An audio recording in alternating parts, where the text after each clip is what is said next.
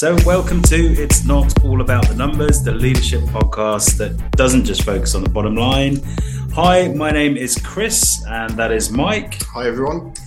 And this week we're doing a special. And as you can probably tell from the microphone, we're actually sat in the same room, which is a bit interesting. It's the first time we've done the podcast in the same room. It's very different. It is a bit different, especially with people grinding coffee in the background, but it's all very cool in this co work space. Um, but if you're liking what we're doing, then always remember to subscribe and select those five stars and also let your friends and colleagues know because the audience is slowly growing and we'd love to get more and more input into the podcast. So, um, as I said, this is going to be a bit of a special, and we're going to go into a few topics um, that Mike and I want to talk about. But first of all, as always, uh, Mike, how was your week?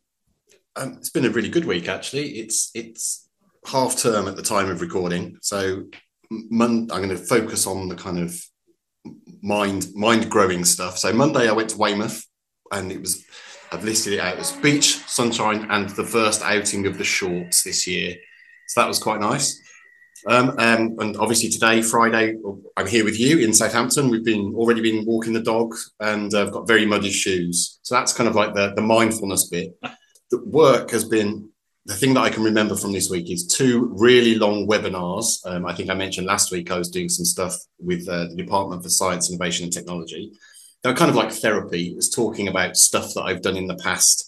Um, so that, that was quite interesting. And I forgot to mention last week that we'd had an Open DEFRA reunion. So that was the people that had worked on the Open DEFRA project, releasing 8,000 data sets in a year.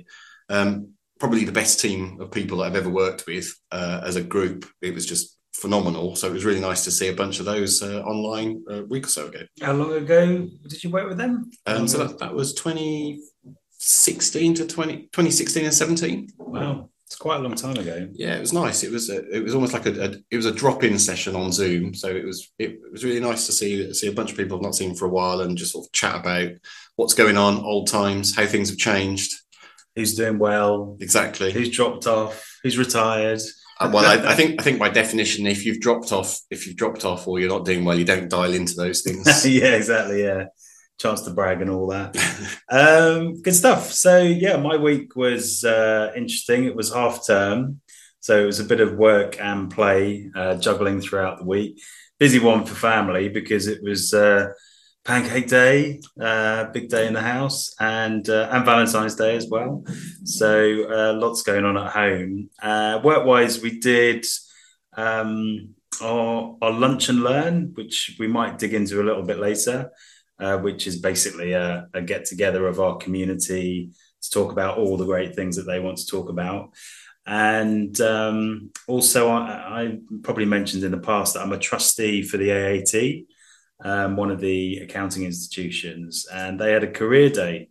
So I was spreading the wisdom of how to use LinkedIn and how to become a CFO uh, to a load of, of budding students. And uh, I definitely felt like the old man on the call. I have to admit, I got the the question. So, how has everything changed in the last twenty odd years? it's like, right, okay, yeah, that's that's definitely the guy with the bit of grey in his beard answering that one. But Fortunately, fortunately, they were only asking 20 years.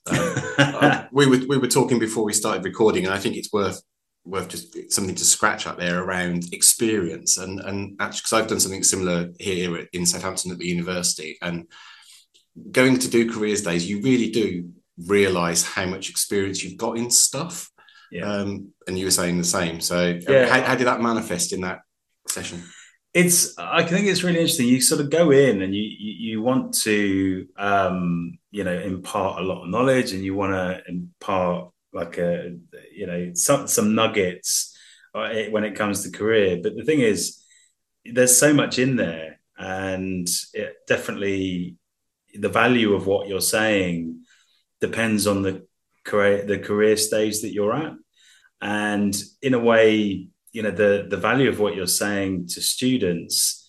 Um, I kind of found it, it, was almost like the least amount of value I could offer because really at that point in time you're starting out and you just need to learn a bit of everything yeah. and you need to probably focus on doing your exams with the AAT in this case and uh, that was you know so I was being more of a motivator I suppose than a strategist or a tactician um, but that was good enough you know that they could see me as an ex-member and um, someone who'd been through that route, they could see me being successful. You know, and I was also talking about LinkedIn and how you use LinkedIn, and they could see me running a business through LinkedIn as well. So, yeah, slightly different to sitting down with a bunch of CFOs trying to work out team dynamics and uh, you know their their sort of automation strategies or whatever it may be for sure. I mean, and that, that resonates really strongly. So when I came back here, I was talking to a bunch of oceanography students at the university. Um, and at the time I was working in, in DEFRA. Um, and actually most of the conversation post, post like the panel session was around what's the civil service like? Is it worth joining? To which the answer was yes, because then you can try a bit of everything. You can move around a lot and, and try different things. So it wasn't actually about my career path, which I would actually describe as quite random. It was much more about the opportunities given by the organization I was working for at the time. So. So we, we did say this was going to be a, a bit of a special. So we, we're not going to run through the usual agenda. We'll come back to that next week when we've got our next co-host. Um, but I think you know you just mentioned the sort of random direction of your career, and you know we both met and decided to do this podcast. And I think it'd be nice just to sort of recap a little bit on on why we're doing the podcast and why we're doing it together um, and maybe some of our our motivators you know you, you just sort of said there you've had quite a random career and now you've landed in this space of you know consulting and translating and, and converting people from being a you know a, a technical audience into a sort of non-technical audience to get stuff done um, you know what what why are you why are you doing this podcast at the end of the day oh, why are we still doing this podcast why are we still doing we still podcast? Doing podcast? Yeah, yeah. Um, that's it's it's a really interesting one so there's a there's a number of reasons i suppose i suppose the first question well the first bit of what you just asked is about why is it i do what i do or, or what is it that i do really? And, and that translator type yeah i was kind of guessing at that yeah. Yeah, and sitting in that space between like te- different types of experts so be that legal experts business experts or technical it experts and, and sort of sitting in that space in the middle and translating. And the reason i do that is i love listening to people and then interpreting interpreting what they're saying in language that i understand and then reinterpreting that to others and sort of sitting in that kind of space of really trying to understand and that really links to the podcast so we've spoken to a bunch of people that either you know or I know or they're from our network that we find really interesting. And actually getting under the skin of why they're interesting and translating for, for me, it's learning. It's all about learning and translating what they're saying into language and things that I understand. I find brilliant. And it's my it's my way of learning. Um, if you give me a, a management manual to read, then I might get two or three pages in and get bored and go and read a Jack Reacher novel. um, so, yeah. so actually talking to people for me is that is that way of learning, and, and that's why I'm loving what we're doing with the podcast because the people we're having on are, are fascinating. Do you think that's going to become sort of more and more commonplace as people? You know, in the I was talking to a bunch of students this week, and you know the the the way that they learn and the resources they have and the the mixed media that they have to learn nowadays, you know, seems to be just completely different to how I used to learn, which was very much paper based, no conversation, no community. You know, can you see that it's definitely the norm in um, professional training, but can you see that becoming more of a norm in business generally? You know, community becoming more important. So, so I, th- I think the short answer is definitely the, the longer answer sort of harks back to something we spoke about a couple of weeks ago with Becky and, and, and approaches, right? And how people um, do different things. So we talked with Becky around my aversion to networking. Yeah. And one of the ways that, that manifested when I was at university was I hated to go to the library. So actually, I really like my when I did my first degree back here in Southampton 30 years ago, I really struggled because there weren't the other ways of learning. Yeah. There was only go to the library, get a book out, and if the book's out, you have to go on a list and wait for it. I've I found that incredibly hard um, as just as a, as a thing. Whereas now, I reckon when I did my my master's degree, my IP law degree, it was all on the internet, so I didn't have that barrier to entry. So I, I think sort of tangenting off what you said slightly, but I think what the mixed media and the diff- the internet and the different approaches to learning now gives people is if you're not suited to one style, there are other styles you can engage with. Whereas back 30 odd years ago, you had to do it a particular way. Yeah, and I, am hoping that the podcast becomes part of people's sort of informal, you know, non CPD learning, right? Because we, we are aiming to, you know, bring lots of different opinions. And within each episode, we're certainly covering an awful lot of topics. You know, even last week, you know, we covered everything from sort of open data and toilet data all the way through to sort of change management and you know working together under difficult circumstances there was a bit in there about um, working in business versus working in in public sector you know there's a there's a lot in everything that we do one of the things that was quite interesting though from our lunch and learn this week which is like i said it was when we get everybody together and, and we ask people to to send in questions and then we vote on the questions and um, one of the questions was actually around topics we should be discussing. And it went on to, to podcasts and, and themes like that. But there were a lot of people who, who don't listen to podcasts. And it almost seemed like you needed to be doing something else to listen to a podcast. So, you know, am I doing the washing up or the dog walk? Then I can find time for podcasts because it's seen as sort of informal um, and not a guaranteed learning. Um, whereas, you know, if you're going to sit down to study something in terms of CPD or a structured training course, then you might, you know, do it do it at lunchtime or, or carve out half an hour. Um, but I was just surprised that that you know I feel like the world's gone mad with podcasts. That that um, some people still do not listen to uh, podcasts, but then again, you know, not everyone's on YouTube or or X, right? I suppose so. So there's something in there about a, asynchronous activity, and I think we're moving from uh, uh, things are we you know we turn on the radio and listen to whatever's on to a, a much more selective approach to what you listen to. So I d- definitely listen to podcasts when I would have in the past listened to the radio and listened to like Radio Five or something like that. There's a place for both, and I think it's almost like podcasts are designed to be listened to while you're doing something else in, in, in, my mind. I think i think that that's almost the purpose. I i struggle a little bit with a podcast being like cpd because i think it is optional. You know it's very much it's almost like self-development i'm hoping people listening to us ramble because they like listening to us ramble rather yeah, than it's, they... it's the coffee break at the training exactly. course not the training course yeah exactly right so do you ask me the question about why are we do, doing the doing the podcast, or why are we still doing the podcast? So, what? Why are you? Why are you still keen? Why are you still here? I'm, I'm really enjoying it. I'm enjoying talking to lots of different people, and I think one of the, the, the one of the surprising things actually from the start, where I thought this would go and where we are actually, is that I've really enjoyed listening to people outside of my profession because it's sort of broadening my understanding of how other professions work and how other organizations work. You know i've never worked in government i've never worked in public sector. We have all of the same kind of technical management leadership problems. Um, but they're all offering different perspectives and th- i think it's you know there's this nice sort of reassurance and solidarity in that but there's also real nuggets of learning um, and I, I think I've really enjoyed the sort of diversity, uh, diversity of the speakers.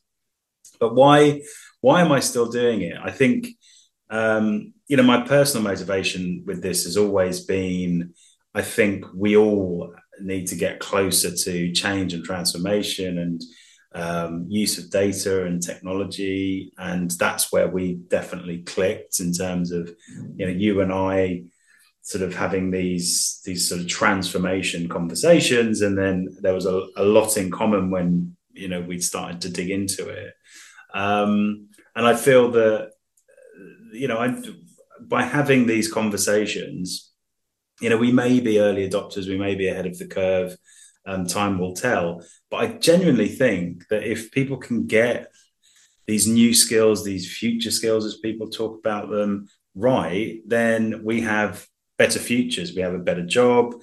Um, we have you know better careers, and we have new careers, and we're part of the change rather than resisting the change.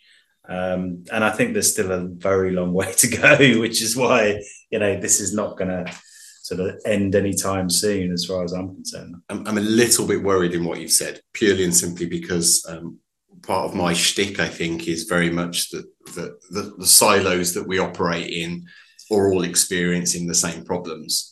And, and actually, um, if you get if you start getting it, then I, am going to get less opportunity to talk to people, right? Because, yeah, but, but, I definitely, yeah. so I so I 100% agree. One of the things that um, I, people people say is that we need to break down silos between teams, uh, um, and we need to break down silos between different expert groups.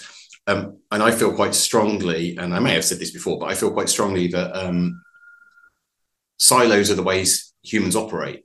So we break the world up into expert fun- expert bits, so be it the environment, be it accountancy, be it HR, whatever it is. And actually, it's about those silos talking to each other in a really effective way and just learning that we're experiencing common problems.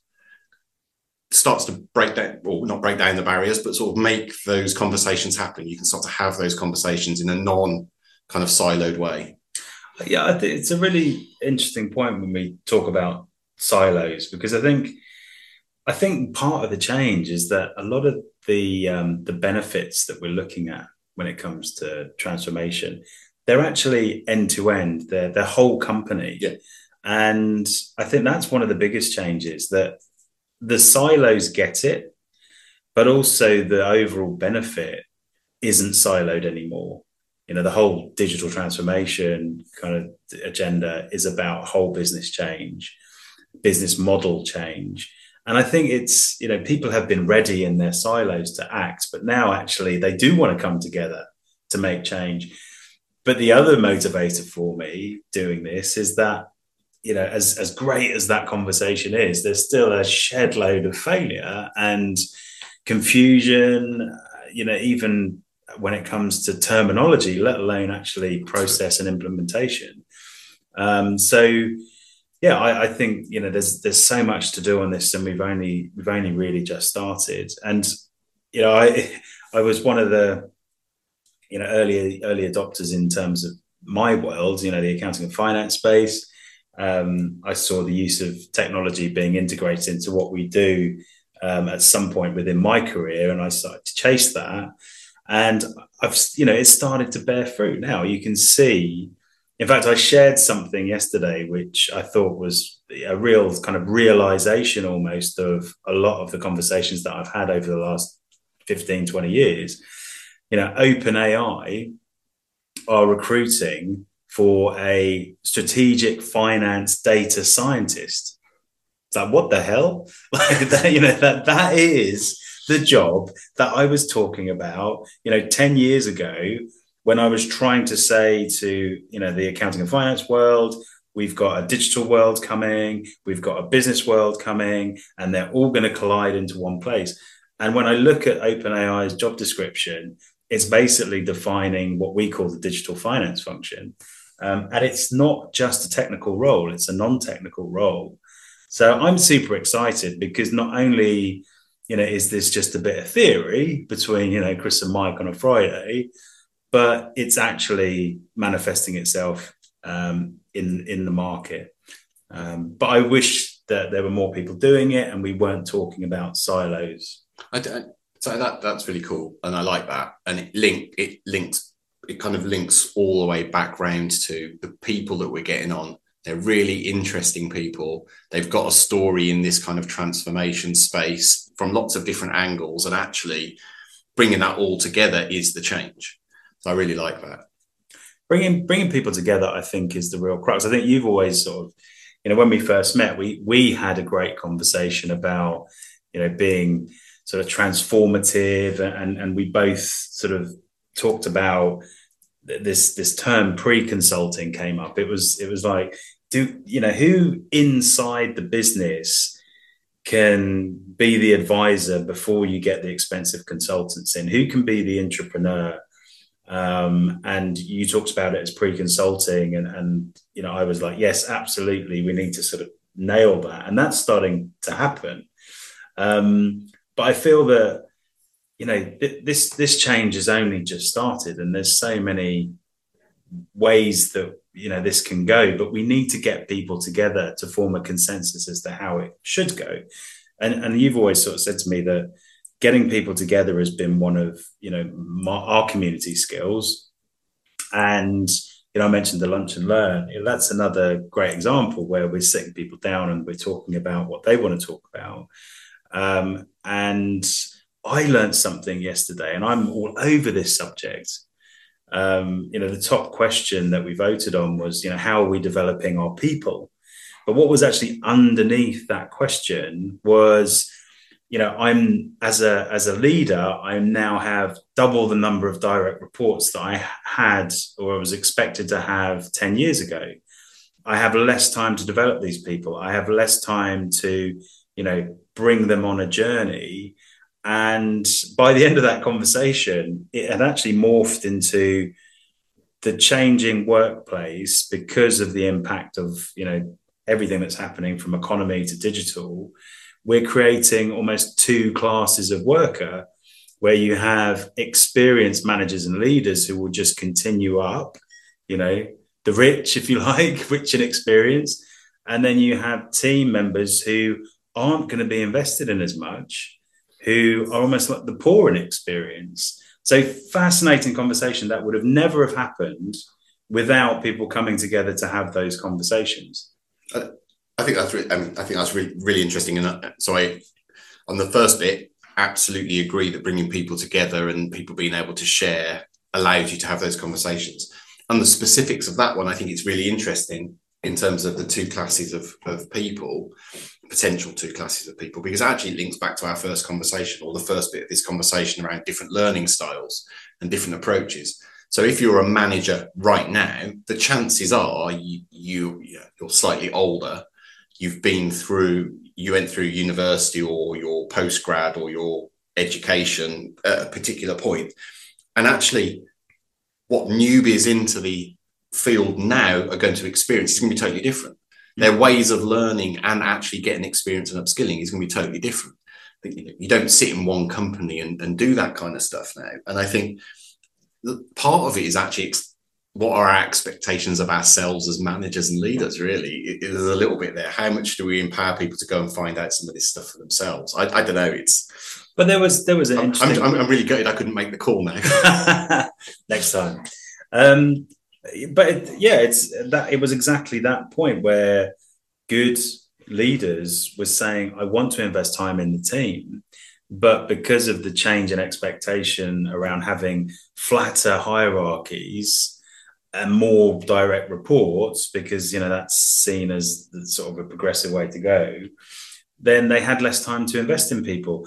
But also the sort of the um, you know the future of work uh, remote working, flexible working impact on this was that they felt that they didn't even see people enough mm. to, to, even if the opportunity was there, it's going to be online, which yeah. is totally different to meeting in the workplace. And I think when the the um, pandemic came around, you know, there was a lot of sort of throwaway lines around, oh, I'm missing the water cooler and I'm missing my coffee breaks and all sort of stuff. But it's really manifesting itself now as well, the learning opportunities aren't there you know, or I'm not being seen in the office to build those relationships for a promotion or you know to get that that management support um, and it, this isn't around mental health because i think that's you know further down that that road where people are struggling this is just doing a good job you mm-hmm. know in the first place that that, make, that makes sense it, it it comes back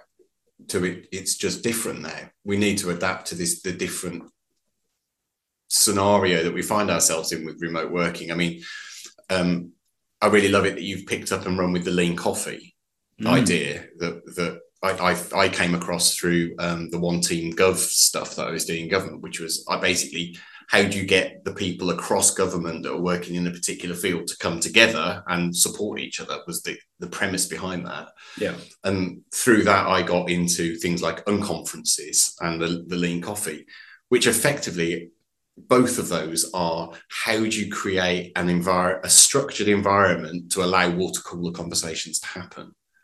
That's what exactly what they are, um, yeah. and I think that I, I, would advocate more and more of that is what's probably needed. How do you create open space events, which is what they're called? Yeah, to allow people to have those kind of ad hoc contacts with their bosses, with their colleagues that they don't get if they're just remote working.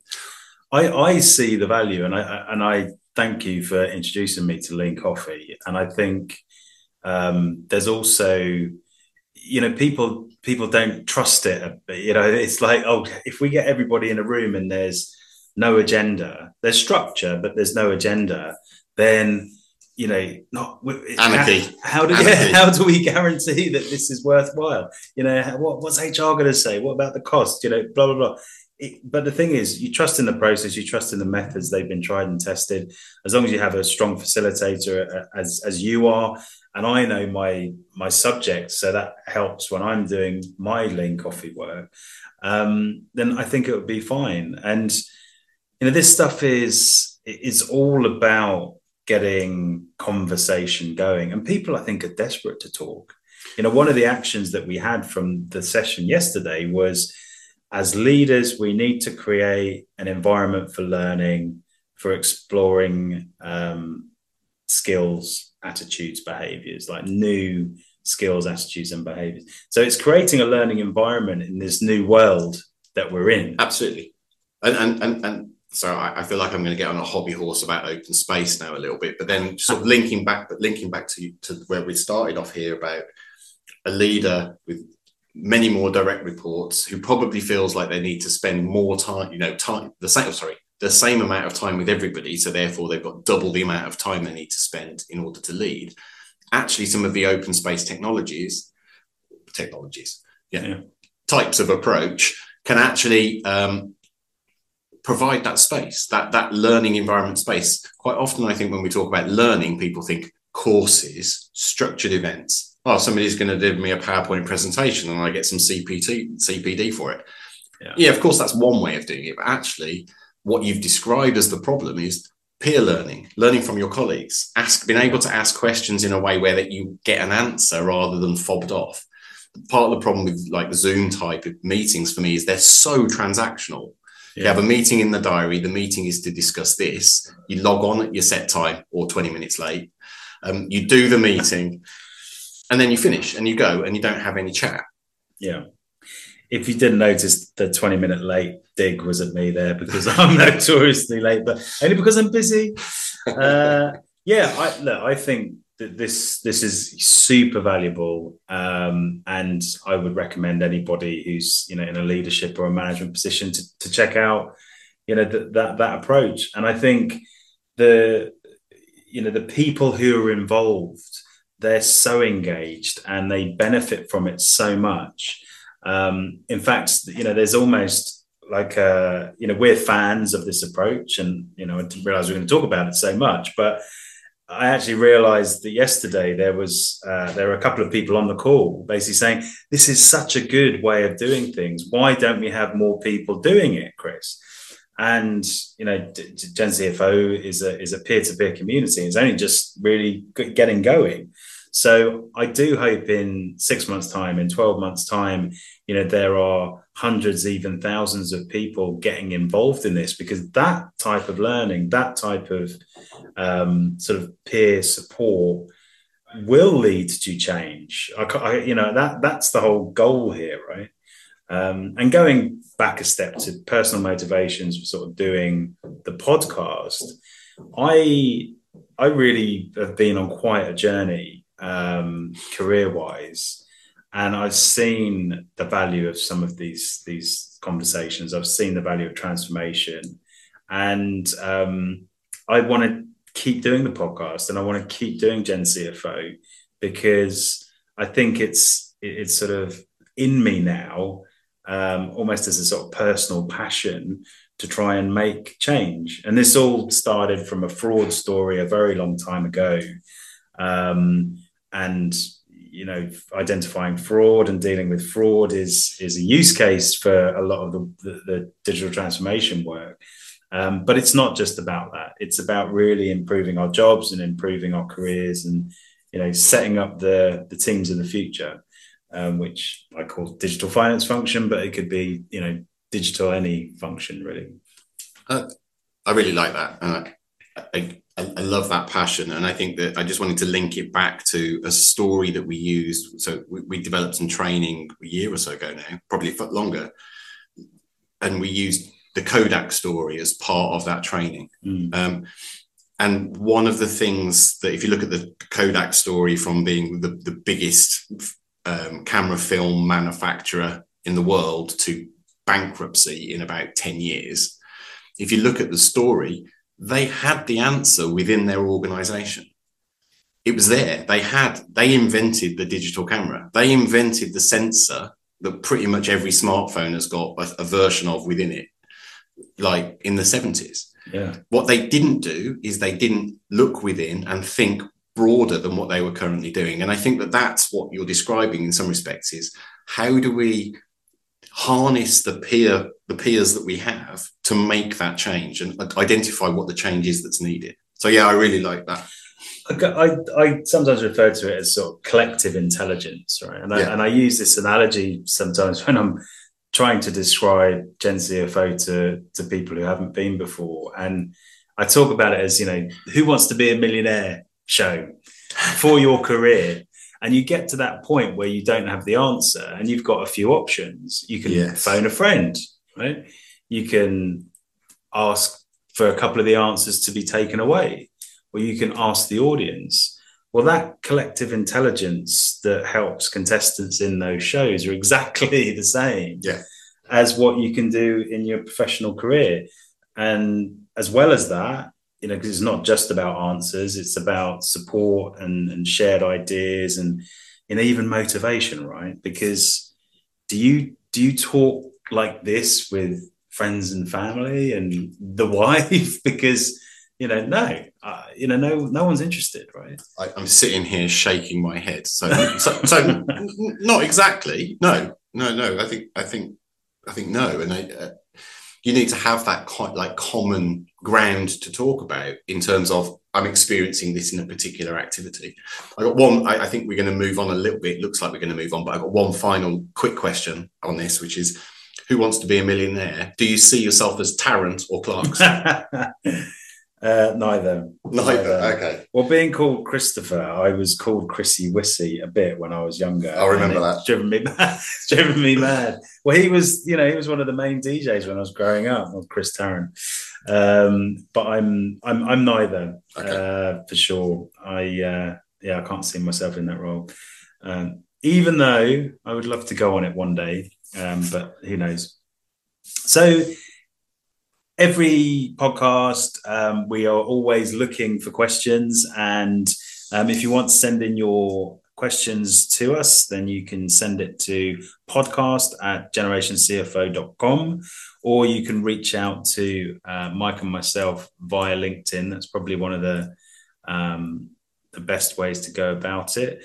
And I, I did want to just pull up a question from uh, yesterday's lunch and learn. Now, I, I, touched on, you know, how do we develop our people? That was quite a, a serious uh, subject.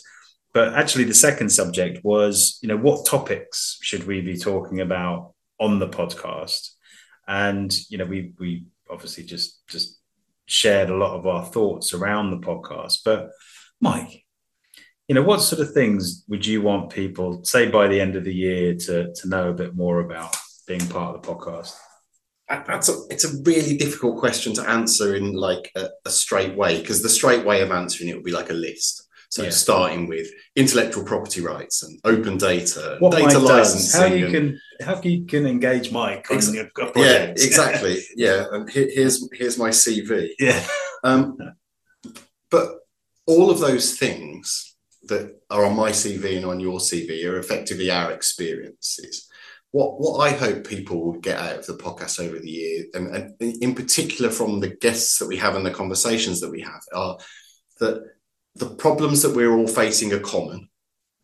There are different ways of tackling the same thing, and they're all okay. Well, well depends on what they are. Fraud, not so much, but you know, Yeah. in general, that that approaching a problem in different different ways oh, is all okay. And actually, sharing what you're trying to tackle with people means that you might get feedback that you never expected that actually helps you solve the problem. So I realize that that's like not specifically answering the question around what topics, because I think actually the interesting stuff that comes out of this podcast and the conversations we've had so far is in part the topics. And Giuseppe last week talking about open data around toilets was fascinating, Yeah. but actually it was it was the the conversation around the that there is no one solution. So open data as an approach is not the only solution to the problem of extracting value from collective information. So yeah, it, And- and I wouldn't, you know, like I'm glad you didn't go into a list of things because that would have been quite. well, I, I gave you a bit of as well. But yeah, it's a bit, no. I'm with you though. I think you know if I think of I say topics, but but maybe it's just um, you know why you would listen week after week after week rather than topics itself is that you know one the two of us are very passionate about you know making change helping leaders make change and we're going to try and bring really interesting speakers to you. And, and I think, sorry, just to interrupt there, but I, and I think the important bit that we both share is that we think that the change starts with the people, yes and the people are the key bit in that. Yes. Yes. And to grab that back off you, that we believe it needs to start with the people. And a lot of our conversations are around how we start well. Yes, Yeah. Because I think a lot of people get that wrong. Um, and I'm a firm believer that if, if these conversations can help people understand how, you know, to go about their planning, how to create a more compelling vision, you know, how to to start well on the people side, then the rest will follow. Because going back to a conversation around, you know, pre-consulting and that internal advisor, we want you to start strong so you don't piss money up the wall, to quote Alan Sugar. Um, you know, on a project or engaging consultants or, or whatever it is, you know. So develop that inner transformer so that you can go on that journey rather than thinking, oh, I just need to go and buy an app for that. that's just hundred percent agree with that. If there was a thousand percent and it existed, then that. um, and, just I, I'd, I'd written down as you were as you were starting that pre-consultancy because I wanted to come back to that as well because I complete completely agree. What pre-consultancy is to me is that little bit of investment that you have to have to have to understand the problem that you're trying to fix and the outcome that you want before you engage your big supplier or your big project. I don't think that that's new. There was something a while back called the intelligent client.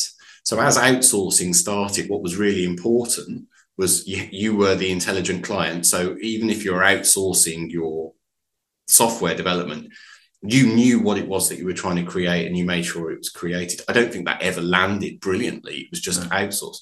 What pre-consultancy is, and in the way that I think about it, is just an iteration of intelligent client. It is how do we help the people make sure that when they're spending money and not doing that up the wall with it, Yeah. they're doing, you know, they're they're doing it effectively. And it is, it almost is stop, think, ask. Ask around, ask internally, ask the people, find out. So there you go. If you if you continue listening to the podcast, then by the end of the year, you're going to have this cracked. It's a free course on how to be an entrepreneur, how to commission better, how to not waste money on consultants. It's all that good stuff. Yeah. That and and definitely it's de- definitely that and definitely that you, you know the, you you can probably tell by the way that I'm reacting to the, the question it it's something I feel really passionately about is that so much time and money is wasted because people leap to solutioning yeah. and actually just a little bit of time and effort spent working out much more clearly what the problem is that you're trying to tackle back to Kodak you know yeah. Kodak got that wrong they didn't actually tackle the problem that they were facing, which was that the film industry for, for cameras was dying. Yeah. They didn't tackle that. They didn't even look at that. What they what they tried to do was shore that up by investing. That's what we're trying to avoid. And you know, this sounds like a really nice place to actually wrap things up. But I do actually want to dig just one thing in one step into the people side. What is it about that getting the people bit right, going being people first. What is it that we're actually talking about there? You know, we it's almost like we've we in the past we've covered like mindset and, and language and culture, you know, change management, all these things. Um, but we're not talking specifically about those things.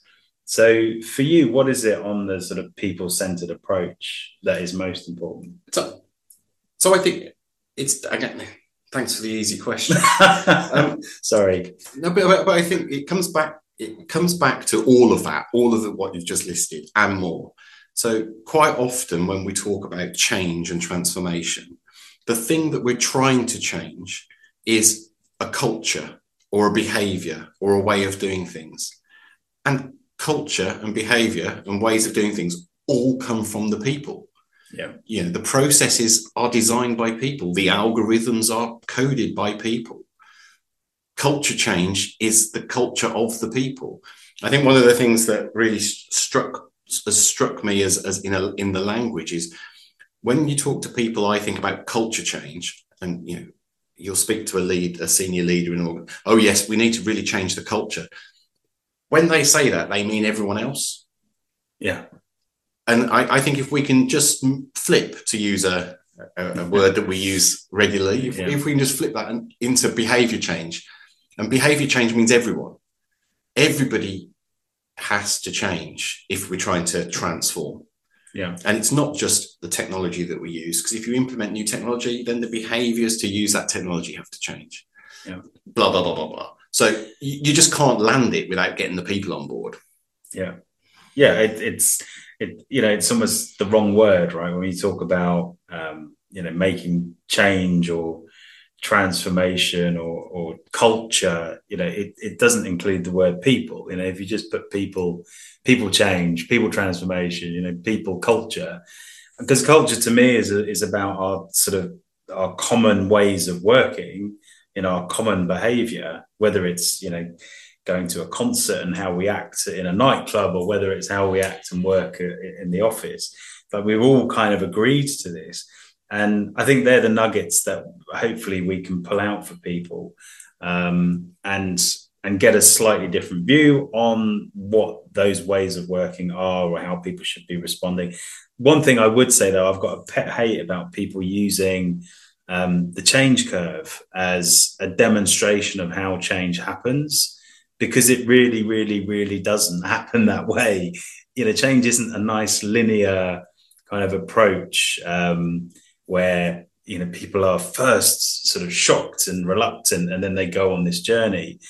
Change is messy, and you've got to go into it um, thinking that there's quite a lot to manage, um, and how that tends to manifest itself is, you know, you need to put a lot of effort into that start so, so this this might be the first disagreement on the podcast because I actually quite like the change curve, but I don't fit. I don't. I agree that it's not change is not a linear process and it is messy. Why do you like it? Because I think that there are definite stages of how humans consider and, and adapt to change, and you can look at changes, and the first change is pretty much usually, usually denial and anger. Okay. Uh, because and I, and the example that I throw at you is 20 miles an hour in Wales. Right. So the change the change to 20 miles an hour in Wales. If you looked at the press around that change of the speed limit uh, uh in in urban, mainly in urban areas, but I think across the whole country, the, the, the first reaction was, well, this is outrageous. This is ridiculous. This change is going to, you know, it's going to cause complete carnage. And that's a useful stage for you to consider when you're trying to implement any changes that, that some people will be your pathfinders and will go with it, but quite a lot will be in that resist resistance kind of thing. In that example, if you look at the logic, why are you doing it? Well, actually, by by making this change we'll make the roads safer for children, will reduce the amount of emissions and help with climate change. Da, da, da, da. The logic is all there, but you still get the reaction. So I'm not saying the change curve is perfect, but having this understanding that quite often people go through a negative reaction to change before they get to the positive reaction to change is, I find, quite helpful. There you go. Okay. I can see Chris getting yeah, riled yeah, up here. He's really spoiling for a got My vein on my head's popping out. I wish we weren't in the same room. I think that's going to be the next special, you know, because I, I, I, I get where you're coming from, but there's so much to it. Um, I, I, think, I think the, my final point on it, and just, just is, I don't think there's any perfect model for anything. No. So quite often, um, so one of the things that I've been working on over the last sort of five years is applying what's known as the fair data principles in different contexts. So that's data should be findable, accessible, interoperable, and reusable.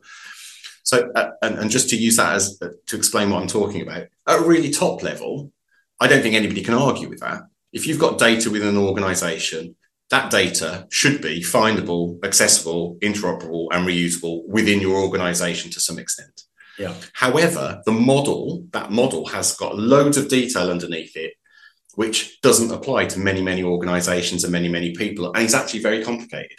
Yeah. So I really like the four letters and the words. I absolutely hate the rest of the model. And I think the same is true of the change yeah. curve. I like the broad structure, but it doesn't apply like verbatim to everybody. You know, I'm keeping my powder dry on this one because you know you are you're protesting too much now. Uh, um, but if you I'm know, just, I'm just, just trying to see how far I can push it. Just to come back, so if you went back to Wales now and you asked those people who were against it, "Are you in support of it?" What would be the answer? Well, I, I am. I guess I would imagine that gradually that the negativity would change. Not everybody would end up being supportive, but more people will be supportive because they see the benefits. I'm not getting to places slower than I thought I would. Mm. There's less kids dying. Yeah. You know, I, so I, over time, yeah. people will transition. Yeah.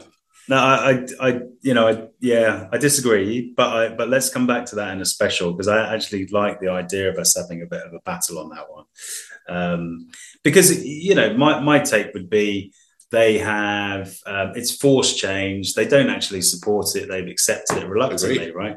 That is how failure happens within business transformation. Agreed. Yeah. So I think that's that's my issue with it, and having a good conversation about that might might definitely be a good one. But anyway, let, us wrap this up. Um, that's a real that's a real teaser, isn't yeah, it? Yeah, yeah, yeah. Then, and we're just so that you know, we we are going to do um, not every month, but every sort of you know four to six episodes, we're going to do a special um, just to dig into probably the, the previous four to six weeks of episodes and bring out a few of these hot topics. And maybe the next one will be about the uh, change curve and the history of it and how rubbish it is um, or how good it is. Who knows? Um, but thank you again for listening. Um, I really appreciate you being part of our, our mini silent revolution that's happening through your podcast channel. Um, I really, you know, I think it's been a fantastic journey for us. I know that the speakers who come on are shouting about their involvement and what we're doing, and uh, we've only just begun. I think that's that's the big message, and see it as part of your you know your learning or your collective intelligence or your dog walk or your washing up whatever it might be and uh, we will see you next time. So, anyway, thank you from me, and thank you, Mike. Thanks very much, everyone. And remember, it's not all about the numbers.